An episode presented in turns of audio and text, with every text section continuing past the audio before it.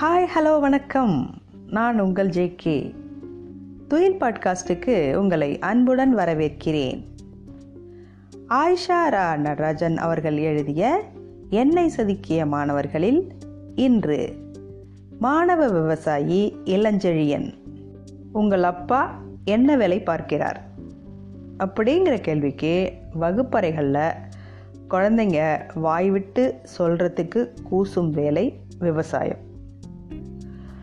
நீங்கள் என்னவாக விரும்புகிறீர்கள் அப்படிங்கிற ஒரு கேள்வி கேட்டு வேலைவாய்ப்பு விருப்ப அட்டவணைக்காக ஐந்து ஆண்டுகளுக்கு முன்னாடி தயாரித்தோம் அதில் பதிலளித்த குழந்தைங்க தங்கள் விருப்ப வேலைகளில் பிட்டர் டிங்கர் அப்படிங்கிற வெல்டிங் வேலைகளை கூட தெரிவிச்சிருந்தாங்க. ஆனால் இந்த பட்டியலில் விவசாயம் பிடித்திருந்த இடம் என்ன தெரியுமா? நூற்றி பதினேழு. இது எதை காட்டுது? இந்தியர்களோட அடிப்படை தொழிலான விவசாயத்துக்கு எதிராக நம்மளுடைய கல்வி எந்த அளவுக்கு நுணுக்கமாக வேலை பார்த்துருக்குன்னு தெரியுது. நீ எல்லாம் உருப்படவே மாட்ட. மாடு மேய்க்க தான் லாய்க்கு. நாளையிலேருந்து ஸ்கூலுக்கு வராத. வயல் வரப்பு வேலைக்கு போ. இப்படியான வசவுகளே தேசிய ஆன்மாவை உருகுலைத்தன. இந்திய விவசாயிகள் தவறி கூட தங்களோட அடுத்த சந்ததி விவசாயத்துக்குள்ளே நுழைஞ்சிடக்கூடாதுன்னு தங்களோட விளைநிலங்களை எல்லாத்தையும் விற்று தான் பணத்தை கட்டி பிள்ளைங்களை படிக்க வைக்கிறாங்க. அதுதான் நிதர்சனம். ஒரு விவசாய நாட்டோட கல்வி எப்படி இருக்கணும்? விதைப்புக்கு ஒரு விடுமுறையும் அறுப்புக்கு ஒரு விடுமுறையும் தானே விடணும். ஆனால் காலாண்டு விடுமுறை அரையாண்டு விடுமுறை தேர்வு முப்பருவ புத்தகம் அப்படின்னு விவசாயத்தை விட்டு சந்தைகளை தூரத்தில் துரத்தி வச்சிருச்சு நம்மளோட கல்வி முறை. விவசாய கல்வியை ஒரு பள்ளி பாடமாக கூட வைக்கிறதுக்கு இன்னைக்கு வரைக்கும் நம்ம நாட்டு கல்வி அதிகார அமைப்பு பரிசீலிக்கலை. இப்படியான சூழ்நிலையில் விவசாயத்தை நோக்கி கல்வியை எப்படி எடுத்து செல்லலான்னு எனக்கு உணர்த்தியவர் தான் மாணவர் இளஞ்செழியன். கலாச்சார கல்விங்கிற பெயரில் விவசாயத்தை கல்வியின் அங்கமாக்கியவர் சீன பெண் கல்வியாளர் யாங் காய் ஹூயி. இவர் செஞ்சீனத்தின் தலைவர் மாசேதுங்கின் துணைவியார். ஆயிரத்தி தொள்ளாயிரத்தி இருபதுகளில் சீன புரட்சிக்கு முன்னாடியே கலாச்சார கல்வியை ஷாங்கி பிராந்தியத்தில் யாங் அறிமுகம் செஞ்சார். அப்போ மாசேதுங் ஆரம்ப பள்ளி அமைப்பின் இயக்குனராக இருந்தார். யாங்காங்குயின் கல்வியில் மூன்று அடிப்படை அம்சங்கள் இருந்துச்சு.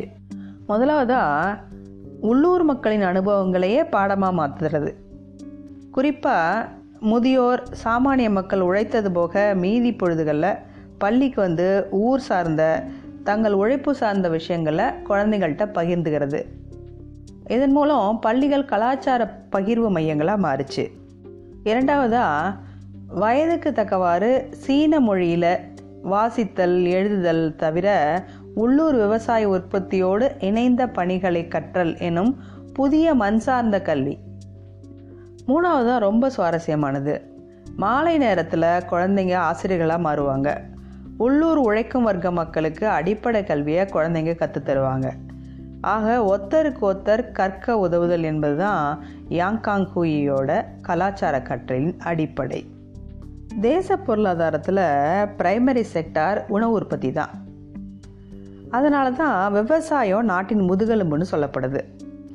ரெண்டாவது தளமாக விளங்குறது விவசாயத்துக்கும் விவசாயிகளுக்கும் தேவையான கருவிகளை பொருட்களை உற்பத்தி செய்யக்கூடிய தொழிற்சாலைகள்.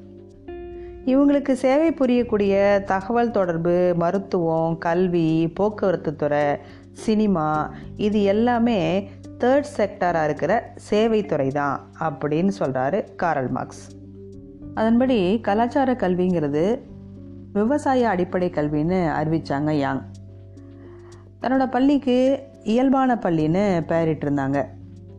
ஆயிரத்தி தொள்ளாயிரத்தி முப்பதில் யாங்காங்குயி அம்மையார் இறந்து போனாங்க.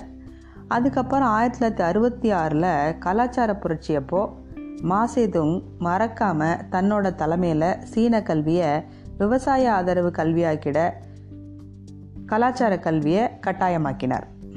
கற்றலை கலாச்சாரமாக பகிர்ந்து கொள்கிற சிந்தனை தான் சீன பொருளாதாரம் இன்னைக்கு வரைக்கும் தலை நிமிர்ந்து நிற்கிறதுக்கு முக்கிய காரணம். அதாவது மக்களிடம் கற்று மக்களுக்கே அளித்தல் என்னும் கொள்கை. ஆனால் இந்தியாவிலோ உணவு உற்பத்தி துறைக்கு மதிப்பே இல்லை. மூணாவது தளமான சேவைத்துறையை நோக்கி நமது கல்வி நகருது. இங்கே நடத்தப்படுறது எல்லாமே இயல்பு மாறிய பள்ளிகள் தான். இந்த நிலையை மீறி விவசாயம் சார்ந்த கலாச்சார கல்வி சாத்தியமேனு எனக்கு காட்டியவர் தான் இளஞ்செழியன்.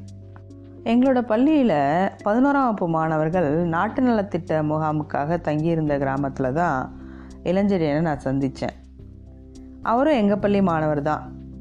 அவருக்கு அப்பா கிடையாது. அம்மா அப்புறம் தன்னோட சகோதரர்களோட சேர்ந்து தான் அந்த ஊரில் விவசாயம் பார்த்துக்கிட்டு வந்தார். நகர்ப்புறத்துலேருந்து வந்திருந்த மற்ற மாணவர்களுக்கெல்லாம் கிணத்துல குதித்து நீச்சல் அடிக்கிறது அப்புறம் ஏற்றம் இறைக்கிறது பாத்திகளை நீர் வரத்துக்காக திருப்பி விடுறது கால்நடைகளை ஒருங்கிணைக்கிறது தீவனம் வைக்கோல் இதெல்லாம் எப்படி கையாளுறது அப்புறம் தென்னை மரம் பனை மரம் இதெல்லாம் எப்படி ஏறுறது அப்படின்னு பல வகையான விஷயங்களை அந்த பத்து நாள் முகாமில் இளஞ்சியன் கற்றுக் கொடுத்தாரு.